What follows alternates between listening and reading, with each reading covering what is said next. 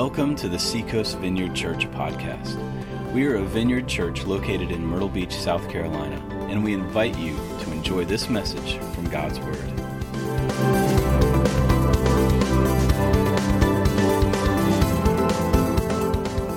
And I said, but it did say Joan, and so, but then again, I'm married to a pastor, church planner, missionary person, so I know how it is when you have an opportunity to get out of town, so I will never want to say no if I can say yes. So I thought, okay, we got this conference to go to, blah, blah, blah. I could think of all the reasons, but sure.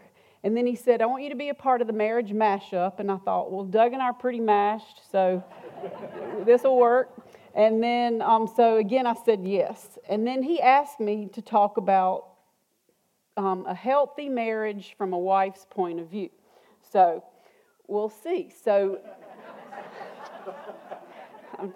all right, but I went back to the archives, and Doug and I got married in seminary, and so we didn't have money then, still don't, but you know, we didn't have one of those fancy big cameras that people used to take pictures of, but I did get a few home movies. So I just want to bless y'all with the home movie from Doug and Joan's early days. I may be a little late, so I want you to sit on Junior and keep him warm till I get back. And if you don't, I'll wring your fool neck. Yes, my love. Remember now, none of your nonsense. Yes, my love. Now listen, you stay in the house and keep that egg warm. Yes, my love. Yes, my love. Yes, my love, yes, my love, yes, my love, woo-hoo, yes, yes, yes, yes, my love, yes, my love, yes, yes, yes. What's that? Yes, my love. Now, Daffy, okay. I may be a little late. We won't make them watch it again, so see how far we've come, or maybe not, okay, so... But as I relived these wonder moments, I thought, man, I got to study hard. So this is how my living room and everything's kind of looked, if you can see down there, and that's only about a tithe of our books on marriage and family. But I just kind of have to immerse myself, and I get on everybody's nerves when I'm studying something because I don't have time for anybody else or anything else. So anyway, this is what I've pulled together from all of my books. So, and on a healthy marriage, our friend Kevin Childs, who planted the rock, and he's enjoying heaven now. I remember hearing him in a marriage series one time, saying that there's no perfect marriage in the Bible. And I thought, okay. And he said, if there was one, we just all try to do exactly what it is. And we got to hear HUD McWilliams this past weekend at a soul care conference for our mission agency, and he said the same thing. There's not a model marriage for us to copy, and we would try to copy it and do exactly and be legalistic. And the same with our walk with God, the same with our marriage. Our marriage is a walk with God, and there are basic principles, but it's how it gets worked out in your life. And the first thing that came to mind for me with marriage health is individual health. And first, I just got a little trick for you. So, any other math lovers out there? So, what is 1 + 1? What? 2. No. I heard it right over here. I told Doug the answer. That was probably him. But in marriage, 1 + 1 = 1. So, it is what Tim said. It's mashing up together. So, 1 + 1 = 1. So, the health of an individual affects the two coming together to make one. So I look back, God's done a lot in my life. Just there's different verses that have meant so much to me too. So again, this is ground zero, and I want to share those with you. And the first one, as I've turned around looking back, my life verse, I don't know if I heard a teaching on pick a life verse. I don't know. But anyway, you know what it is when you're reading the Word, and there's words that just jump off, and you know, that is mine. That is for me. So my life verse I've got that somewhere. It's Matthew 6:33 and 34, and just a little preamble thing. It's superimposed on our number 7, Lottie, for in her graphic design stuff. I got her to superimpose that. The name of that painting, or whatever you call it in graphic design work, is greater than. So I put that over what Lottie did. But again, my life verse is, but seek first his kingdom and his righteousness, and all these things will be added to you. So do not worry about tomorrow, for tomorrow will care for itself. Each day has enough trouble of its own. This has been my compass for over and over and over. I started about 27 years ago keeping a prayer notebook, and there is a page in there that has verses that I know that are what I base my life on. And how fitting to put that on greater than, that when I was 19, I was raised in a home that really set me up to very well to receive God's grace and learn more about Him and finally walk with Him. But when I was 19, that was when I guess it finally took, and my life changed. And so then God began to really teach me not to go after lesser things. And there's some parallel passages that underline that a lot that I love in Luke 12.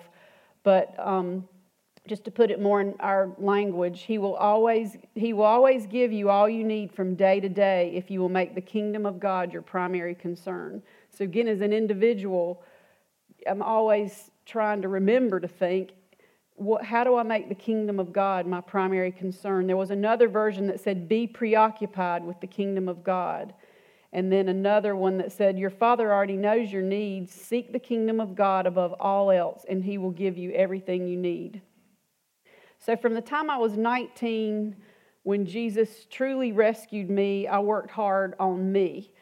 Not a real just focus, but knowing that I want to walk with God, and I want to do that well. So I began spending time with Him and allowing Him to grow me in His grace and working to extend that to others. And that means starting, and that's sometimes a struggle, sometimes it's not, because I can't live without it. Spending time in His Word, spending time in prayer, reading good solid books on how to be a Jesus-following woman back in those days. And then being a part of Christian community, that corporate worship, being a part of the church, that Jesus, that's the bride, that's so important to be a part of the big body, and then small groups, and then one-on-one. And that's just a formula for staying healthy as an individual. Another thing that I did back in those days, I do remember writing a list of kind of what I wanted in a person if I was going to do that. But then you get to the point where you're like, I'd rather stay home and knit, and I don't knit, than waste my time on somebody that is just a Christian. That wasn't what I wanted. So you kind of start these high ideals, I think. Elizabeth Elliott is my favorite author, writer, speaker person. And she had one husband that was martyred on the mission field. She had one husband that died of cancer. And when I heard her and her third husband speak, he'd say, I'm feeling just fine. So, but she said, you need 3 husbands, which is interesting because she never set out to have it, but she had 3. She said, you need one to bring home the bacon, one to fix things, and one just to love you. So, and is that even possible? We can't do it all, but we do, as individuals, get these things in our heads. Some are too high of expectations, but point with all this is individual health. That's what it starts with for marriage health. Sidebar, if you're single and you're looking, or you want to look, so when asking God for a mate, pray, God, when I can serve you better with someone than I can single, bring this person into my life. And ask God for somebody that's going to love Jesus more than they love you. And that's the kind of person you can trust. And then you be that kind of person too. So together, we got together, and I guess it came from Doug, because I don't remember picking this out. But it's amazing to look back at these verses now, looking at Matthew 6, because I've always had anxiety about whatever, and that's in there to kind of help take care of that. And then with our marriage verses, and you can put a picture of us as we were heading out from the church. Oh, look, you know, who was in the 80s? Why did they all think we needed curls? I mean, I've never had curls. That was a body wave. Do you remember those? And then Doug said I could say this, or if that was before he cut his hair. So anyway, but this, we got our verses that we picked out that were for our marriage were Psalm 127. And that's what we're going to be looking through today. And it'll be on the screen, but if you want to look through that, and then we'll go through, I'll read through it, and then we'll go through it a couple of verses at a time. So we actually memorized this on our honeymoon. And just to tell you what it's going to say, when you open up your Bible, it's going to have a little subheading under there about prosperity. That true prosperity, true flourishing, true thriving is only found in God. And it'll say a song of ascents. Well, first of all, and they'll say of Solomon. So some people will say that David may have written it for his son Solomon, but most say it was written by Solomon, who's David's son. And I think it's really cool. His name means peaceable. And in Samuel, I believe it is, he's called Jedediah, which means beloved of the Lord. And in another place, I saw it written as God's darling. So, and that's what we all are. So think about that. So it's an indicator of how much God loves us. But Psalm 127 is a part of a group of Psalms. I love the Psalms. If you can see my Bible, you can't from there really. But one of the hardest times in my life when I turned 40, and if anybody wants to know all that, I'll tell you later, or you can come to me. But it's really dark in the middle of my Bible. That's the Psalms. That is coffee stains, tears. Psalms is amazing. Spend some time there. But 127 is a part of 120 through 134. I believe they're all songs of ascents, they call them. It's easily divided in two stanzas, like good old the hymnal, you know. It's called a pilgrim psalm, and this is fun to think about. Hebrew pilgrims, people walking back to Jerusalem, or maybe going up the steps of the temple, or walking up Mount Zion, they'd sing.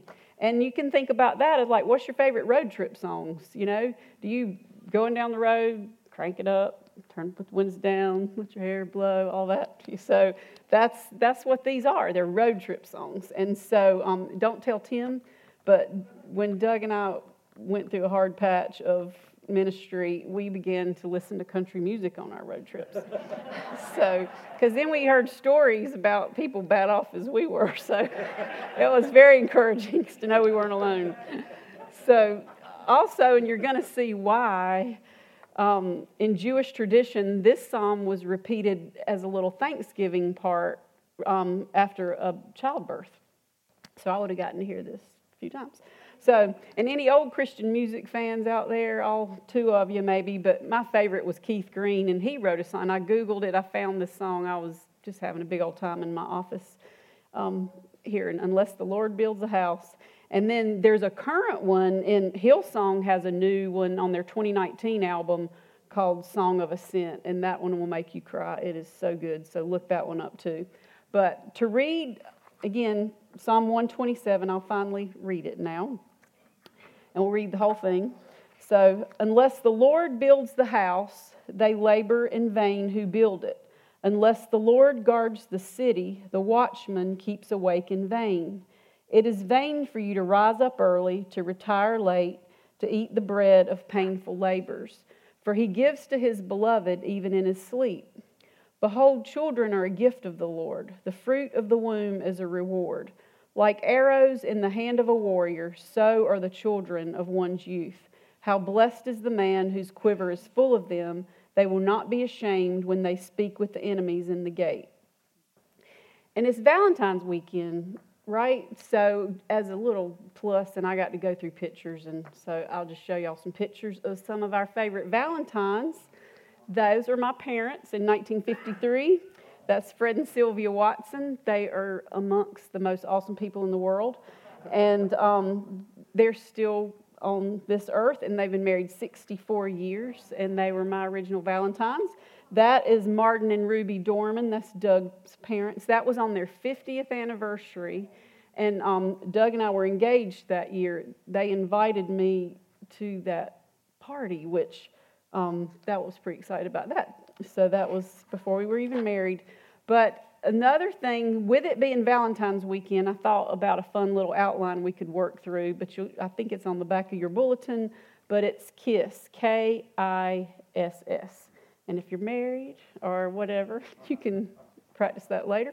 But as another thing, you know, you think about our original home movie and how we acted. You may have said to somebody, again, I love simple things, and you say, keep it simple, stupid, right? So we tried not to use the S word in our home. I read that Corrie Ten Boom said, keep it simple, sweetie. So we're going to say, keep it simple, sweetie. So, but to break down our marriage psalm, and it's so good, but the first one is kept. And again, it was fun thinking about my parents. God has kept them. He kept Doug's parents. You've all got your stories of people that you know and your own self that you were kept. And the first two verses, in all of this psalm, vain or vanity is mentioned 3 times. So a lot of this psalm is what not to do. And we've all got our stories of do not try this at home. Don't anybody else do this. Don't do this. But there's some of that in here, what not to do. And vain is producing no result or a bad result or certainly not a result you wanted, and or either overconfidence. So, and with the whole talk of building and the Lord guarding the city and the watchman, most likely this was Solomon, because he did have the plan and was to build the temple. And he knew what it was like to guard city walls and to have people doing that. So it's been called the Builder Psalm. So as individuals, and then in marriage, think about that as your marriage like a building. You need a firm foundation, you need careful construction, and lots of maintenance. And so, and God has got to be allowed to build it. In John 15, it says, "Apart from Him, we can't do anything," and that is true. Even in marriage, Tim's been saying that over and over. And I've loved this series so much that, you know, he'll say, without God, we can't do this. This is, you have to have the Holy Spirit living in you to live this life. And it doesn't say not to work or to just, I'm just going to trust God and not do any work, but it is God-centered. But the whole work thing, for our premarital counseling, it ended up actually being pre-engagement counseling because we were in seminary at the time. And I don't know if y'all know Julian Riddle. He was the pastor forever at Surfside Prez. He was the assistant dean of men at CIU when Doug and I were there. And Julian and I had a counseling class together, and we got to work together on some projects. And he'd say, so what you want to talk about? You want to talk about Doug? I'm like, sure. So we ended up and then he said, you want to invite Doug? I'm like, sure. So we ended up getting lots of good work done before we were even officially engaged. And I remember asking Julian, and he says, I'm just a prime example of some of his counselees, and it really wasn't, it was what not to do, actually, for a lot of the stuff. But he said, and I remember saying, Julian, so work, I've heard marriage is work. How much work is work? You know, is it once a month? Is it What is it? Weekly, daily, and we all know the answer to that by now. But that was just a pathetic question 34 years ago.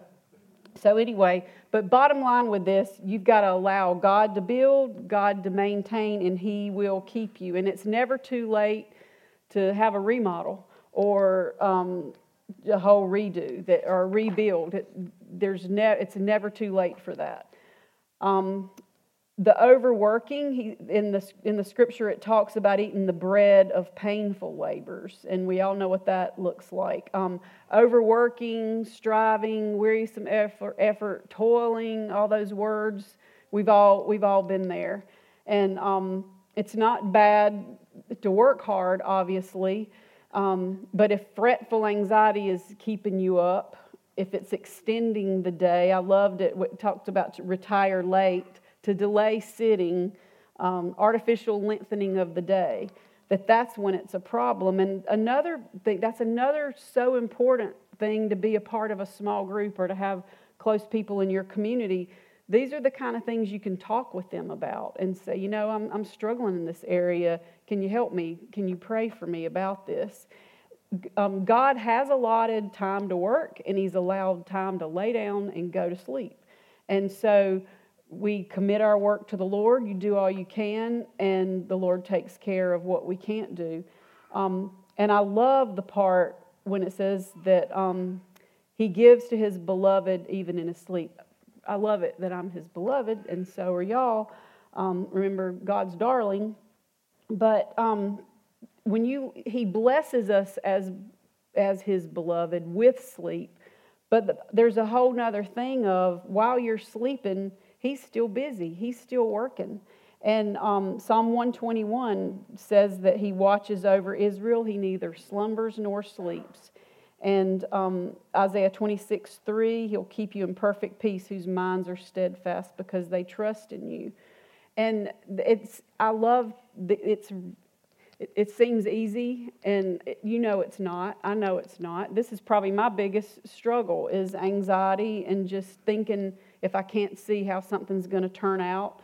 But that's another reason to spend time with God every day, because then we get in these words, we get these words from Him, and then we know what He says is true. So again, Jesus keeps you in building and maintenance and all through the day and night. The next little letter is, so K is kept, I is inheritance, that God is going to provide your inheritance for you. And there's a picture of mine. Those are my people. So, behold, children are a gift of the Lord. The fruit of the womb is a reward.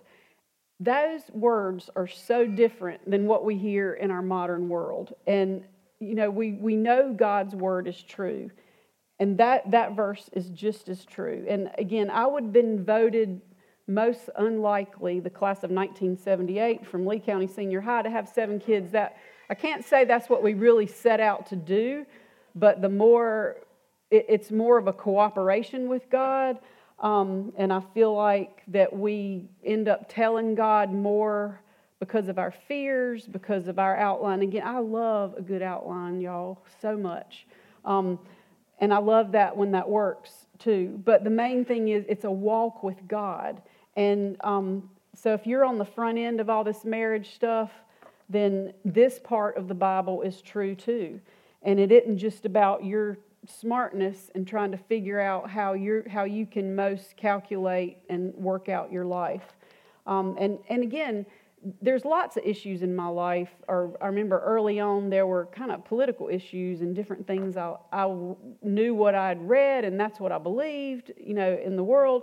But then I thought, you know, have I ever asked God what He thinks about whatever the issue is? So whatever you're reading in the papers, whatever you're thinking for your life and your marriage, ask God what His plan is for you.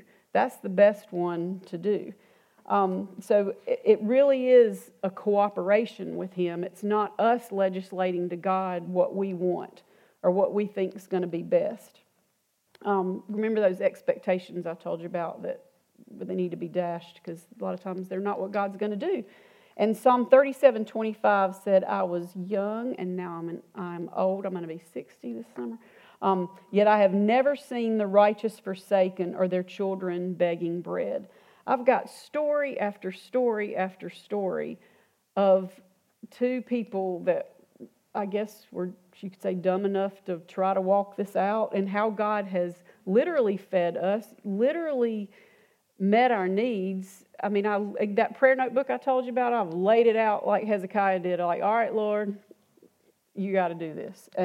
And we do all we can, but there's so many miracles. And you've got them too. And He meets us with grace every day for provision, for the grace that we need to raise the people. And again, no shame on anybody if you don't have kids, if you're not married. Number of kids is not the issue. Solomon had 700 wives. He had 300 concubines. And we know very few, we don't know very many of his descendants. There's a few talked about in the Bible. He was reckless. His kingdom and his marriages and his kids were a mess. So it's not a don't hear me wrong and this is a legalistic thing to follow. Again, that's why God, I don't think he didn't put this perfect thing in the Bible that we're supposed to follow. God wants you to walk with him and hear from him and do what he calls you to do. And as far as being inheritance and reward, if you don't have kids, you were somebody's kid. You were someone's inheritance. And here's my question. How are you investing your parents' inheritance? What are you investing it in? It's not inheritance and reward. It's not stuff. Stuff breaks and we don't keep it. But the real inheritance is what's left that influences others. And the question is, what influence or inheritance are you leaving that brings others to Jesus? That's true inheritance and reward. Verse 4 talks more about children, like arrows in the hand of a warrior, so are the children of one's youth. How blessed is the man whose quiver is full of them. They will not be ashamed when they speak with their enemies in the gate. The whole thing with arrow and how it's formed, it was a little wood piece, it was all knotty, it was all bent up, and the warrior would get them, they would carefully shape them and form them for a specific purpose. And that took a lot of skill, to launch them and let them go. And another encouragement that for you, Doug's better at this, if it was all up to me, our kids would still be in boxes in the corner, and I'd let them out. Some of them would have been out because they're old enough, but some of them I'd be like, you can't get out yet. But he's really good at spending time with them and saying, and we've taught them Psalm 139, and you're fearfully and wonderfully made. You were made by God. You were made with a purpose. What's God put in your heart? What do you like?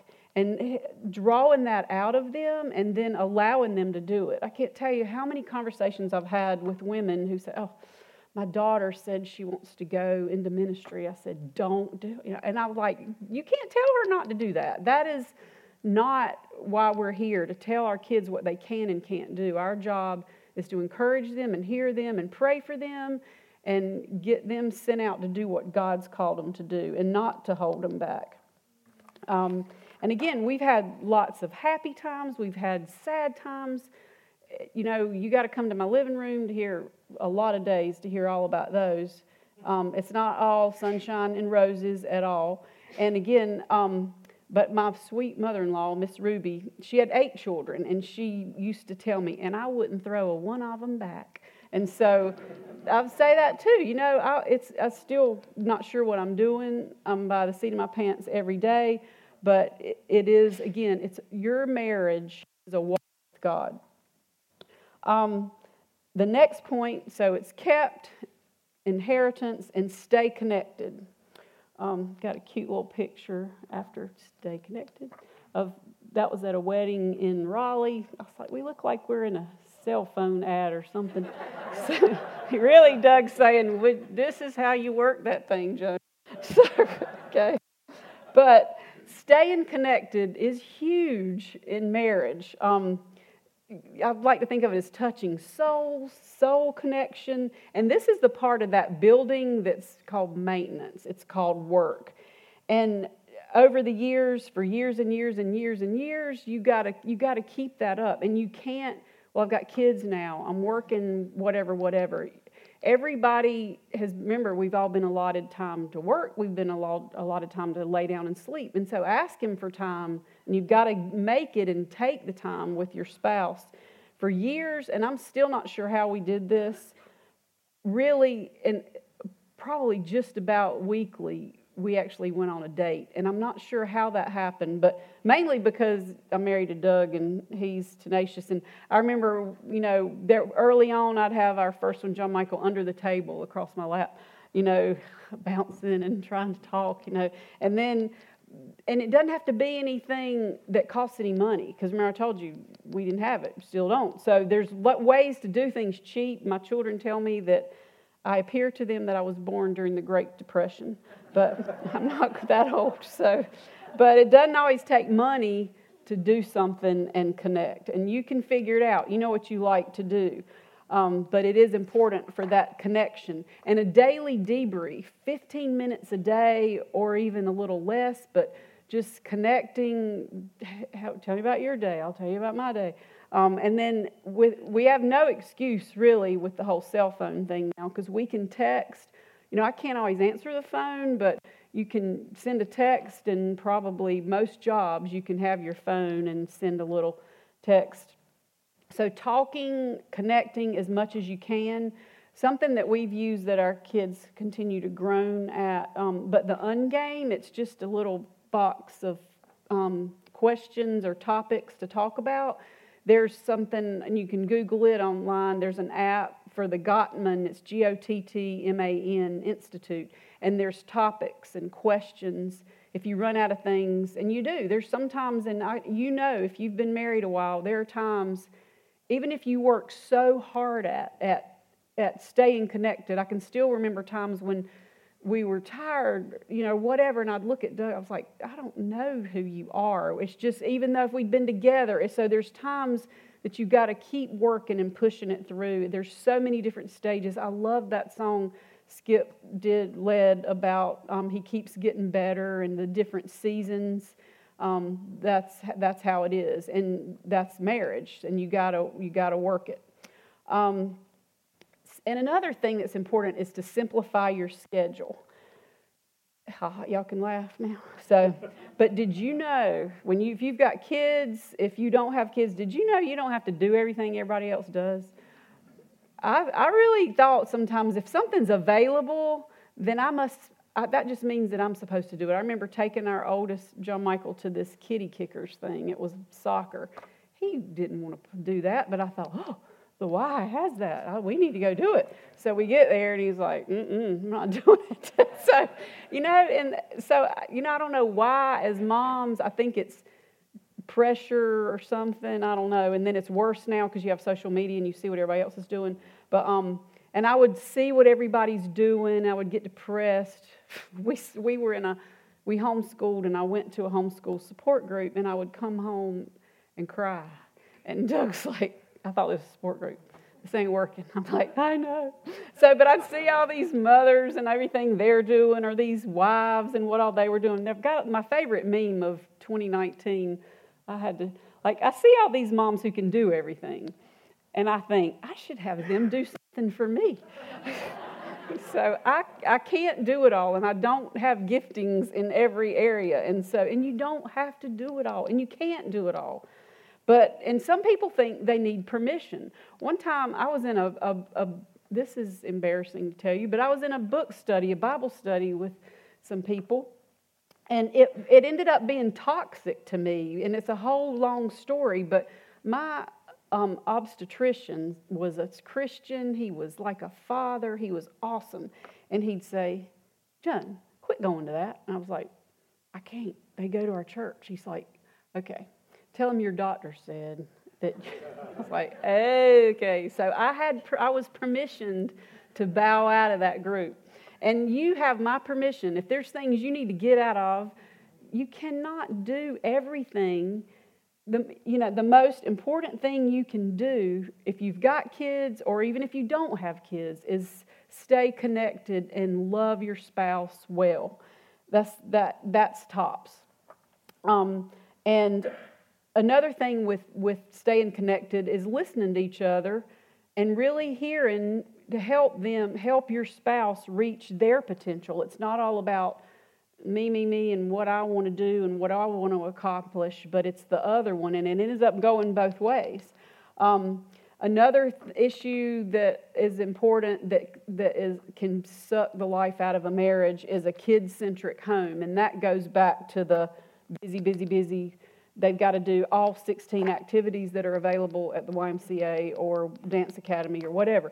But you got to pray, you got to hear from God, and do your best to streamline it. The last part of the kiss is sacred marriage. It is sacred, and this is really a shout out for a book. Here's the old copy. And there's a picture of, that's the new version, but this is the old one. But this is, the book before this that was most important was the whole love and respect thing. That really changed a lot of what I thought about marriage. But sacred marriage, you need to read this. It'll mess you up in a good way. The subtitle is, What If God Designed Marriage to Make Us More Holy Than Happy? I think we think that other person is brought to fulfill us. I know it is the whole completey thing or whatever. But again, as an individual, you've got to be okay. And there's a Roman Catholic saint who was a bishop of Geneva. His name was Francis de Sales. I'm sure I butchered that in the French language. But he wrote a lot on spiritual direction, and he said that marriage is the toughest ministry that you'll ever undertake. It's a platform for growth, and it draws us closer to God.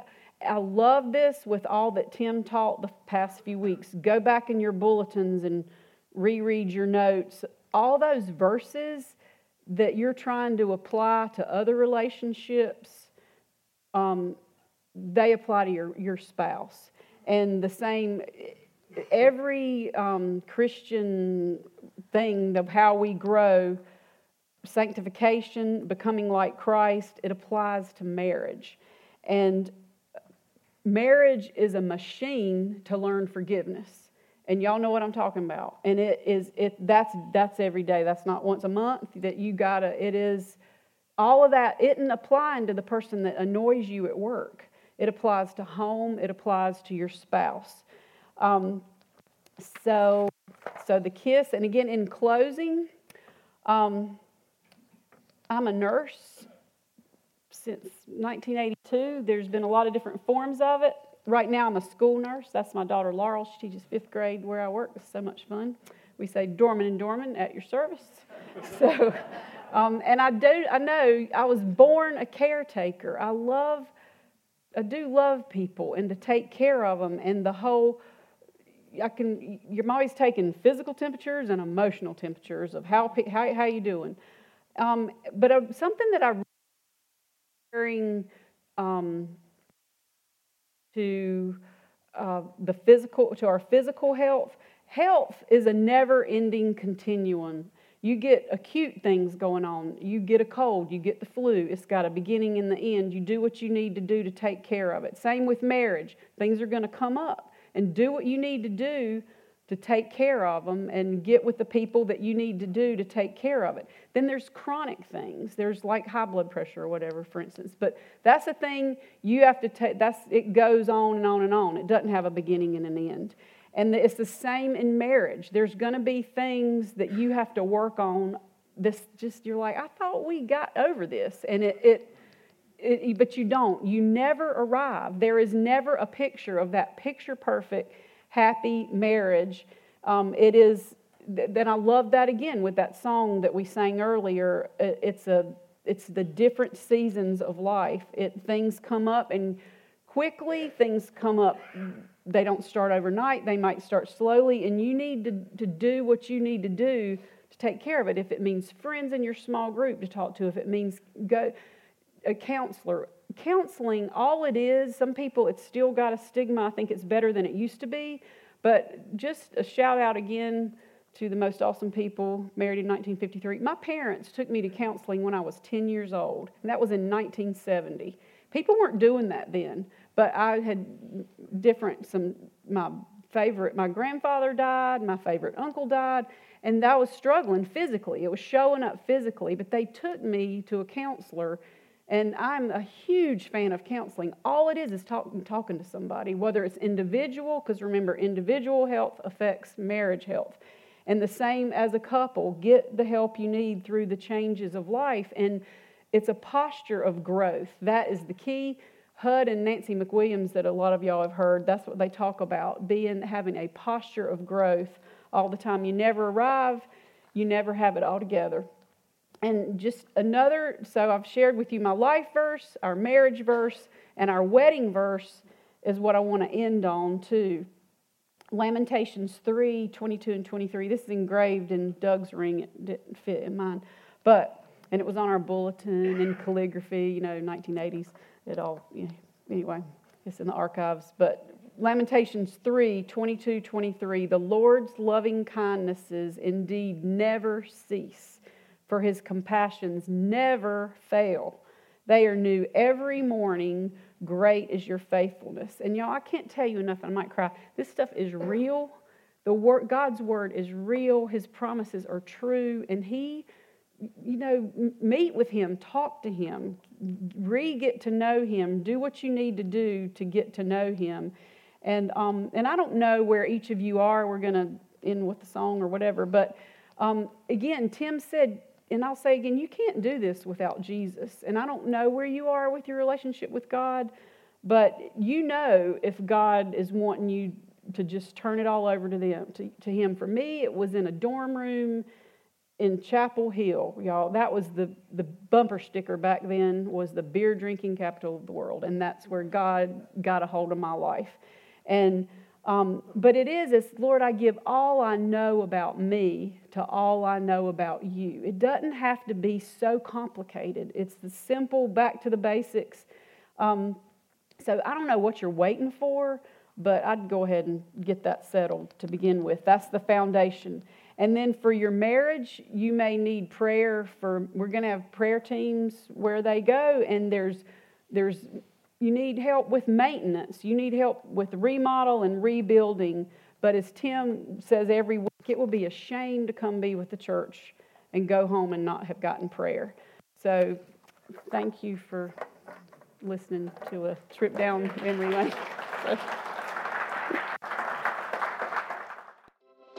Thanks for listening to the Seacoast Vineyard Podcast. We are a vineyard church located in Myrtle Beach, South Carolina. And you can learn more about us by visiting seacoastvineyard.com. If you need prayer, you can call us or email care@seacoastvineyard.com.